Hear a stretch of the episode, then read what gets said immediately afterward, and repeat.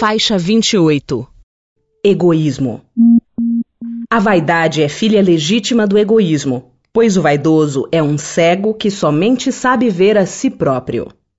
A vaidade é um desejo superlativo de chamar a atenção ou a presunção de ser aplaudido e reverenciado perante os outros. É a ostentação dos que procuram elogios ou a ilusão dos que querem ter êxito diante do mundo e não dentro de si mesmo. Importante não olvidarmos que a vaidade atinge toda e qualquer classe social, desde as paupérrimas até as que atingiram o cume da independência econômica. Francisco VI, Duque de La Rochefoucauld, escritor francês do século XVII, dizia que ficaríamos envergonhados de nossas melhores ações se o mundo soubesse o que as motivou. A afirmativa é válida porque se refere às criaturas que fazem filantropia a fim de alimentar sua vaidade pessoal, impressionando o mundo para que os inclua no rol dos generosos e de grandes altruístas. O orgulho está incluído entre os tradicionais pecados capitais do catolicismo. Como a vaidade é uma ideia justaposta ao orgulho, ela também se destaca como um dos mais antigos defeitos a serem combatidos na humanidade.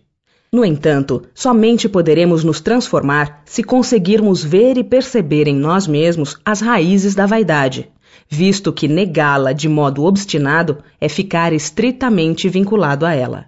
É oportuno dizer que não estamos nos referindo aqui ao esmero na maneira de andar, falar, vestir ou se enfeitar, que em realidade são saudáveis e naturais, mas a uma causa mais complexa e profunda, o motivo de nossas análises e observações é o estado íntimo do indivíduo vaidoso, ou seja, o que está por baixo do interesse dessa exibição e dessa necessidade de ser visto, a ponto de falsificar a si mesmo para chamar a atenção.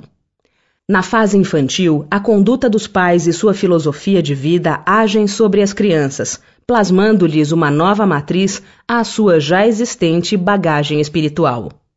Ao produto de suas vidas passadas é anexada a visão dos adultos, membros de sua família atual. Portanto, através dos pais, verdadeiros espelhos vivos, as crianças assimilam suas primeiras noções de comportamento e modo de viver. Filhos de pais orgulhosos podem se tornar crianças exibicionistas, carregando uma grave dependência psíquica de destaque comportam-se para ser socialmente aceitas e para aparentar-se pessoas brilhantes. Os vaidosos colocam máscaras de criaturas impecáveis e, evidentemente, transmitem aos filhos toda uma forma de pensar e agir alicerçada na preocupação com os rótulos e com a escala de valores pela qual foram moldados. Outra causa do desenvolvimento da vaidade nas criaturas é a importância desmedida que dão às posses e propriedades. Na atualidade, por menor que seja a classe social em que se encontra constituída uma família, ainda é o dinheiro uma fonte absoluta de poder.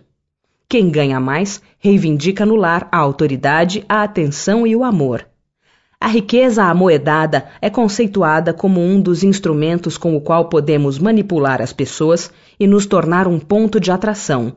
Dessa forma, processa-se na criança uma educação do tipo desintencional, transmitida pelos adultos de forma involuntária, automática e despercebida, através do somatório dos gestos, das conversas, das atitudes ou dos comportamentos do dia a dia. A presunção leva os indivíduos a se casar não por amor, mas a se unir a alguém que lhes proporcione um melhor status social, uma roda de amigos de projeção e um nome importante. Enfim, as uniões matrimoniais acontecem quase sempre por interesse pessoal, sem levarem-se em conta os reais sentimentos da alma. A supervalorização social e econômica de determinada profissão ou emprego influencia as escolhas de conformidade com a realização externa, em detrimento das inclinações e vocações internas. Há profissões tradicionalmente ambicionadas, como medicina, engenharia e outras tantas de mais recente valorização nos dias atuais, que os pais almejam para os filhos, tentando assim solucionar suas próprias frustrações e evidenciar sua própria pessoa com o brilho profissional de seus familiares. Condicionando-os a viver uma existência estereotipada, justificam-se com a representação de uma dedicação e proteção ao ambiente doméstico, quando, na realidade, o que cultivam é o prazer da notoriedade.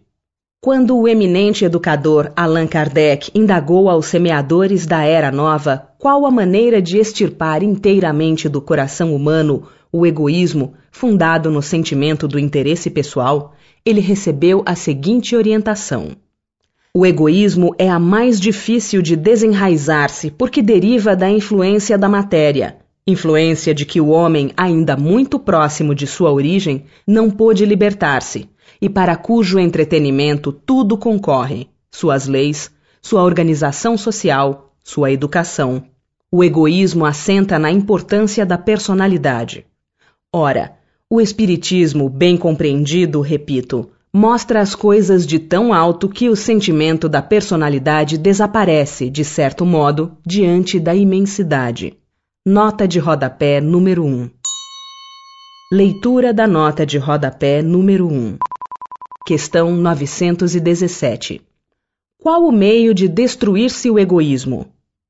De todas as imperfeições humanas, o egoísmo é a mais difícil de desenraizar-se, porque deriva da influência da matéria, influência de que o homem, ainda muito próximo de sua origem, não pôde libertar-se, e para cujo entretenimento tudo concorre: suas leis, sua organização social, sua educação. O egoísmo se enfraquecerá à proporção que a vida moral for predominando sobre a vida material. E, sobretudo, com a compreensão que o Espiritismo vos faculta do vosso estado futuro, real e não desfigurado por ficções alegóricas. Quando, bem compreendido, se houver identificado com os costumes e as crenças, o Espiritismo transformará os hábitos, os usos, as relações sociais. O egoísmo assenta na importância da personalidade. Ora, o Espiritismo, bem compreendido, repito, mostra as coisas de tão alto que o sentimento da personalidade desaparece, de certo modo, diante da imensidade, destruindo essa importância, ou, pelo menos, reduzindo-a às suas legítimas proporções, ele necessariamente combate o egoísmo. A vaidade é filha legítima do egoísmo, pois o vaidoso é um cego que somente sabe ver a si próprio.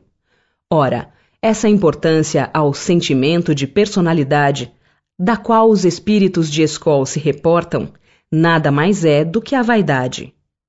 Além da educação familiar, os jornais, as revistas, os telejornais, ou seja, a mídia, criam todo um mercado de personalidades prósperas mostrando suas fotos superproduzidas e seu modo de vida na opulência. Novelas e filmes exibem os padrões a serem atingidos. As criaturas imaturas, que receberam uma educação voltada para esses valores superficiais, tentam se comparar e competir com os modelos da televisão ou com as estrelas e astros do cinema, gastando tempo e energia, porque se esquecem de que são incomparáveis. As almas não são clichês umas das outras. Todos temos características individuais e próprias.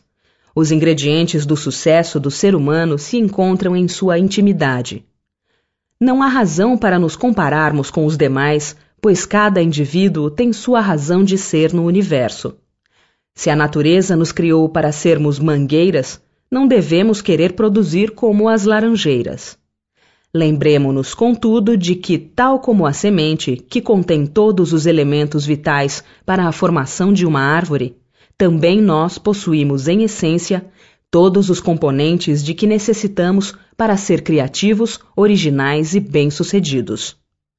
Paulo de Tarso assim se reportava aos moradores da Galácia.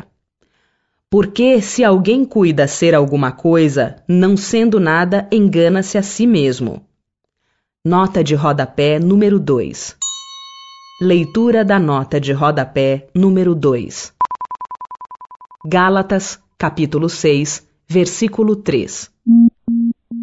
À medida que os homens tomarem consciência do seu próprio mundo interior, reconhecerem-se filhos do poder do universo e instruírem-se sobre as infinitas possibilidades da vida eterna, deixarão a doentia preocupação com as aparências a frustração crônica que possuem por imitar os outros e a atitude de camaleão que cultivam com uma autoimagem para agradar o mundo em seu redor.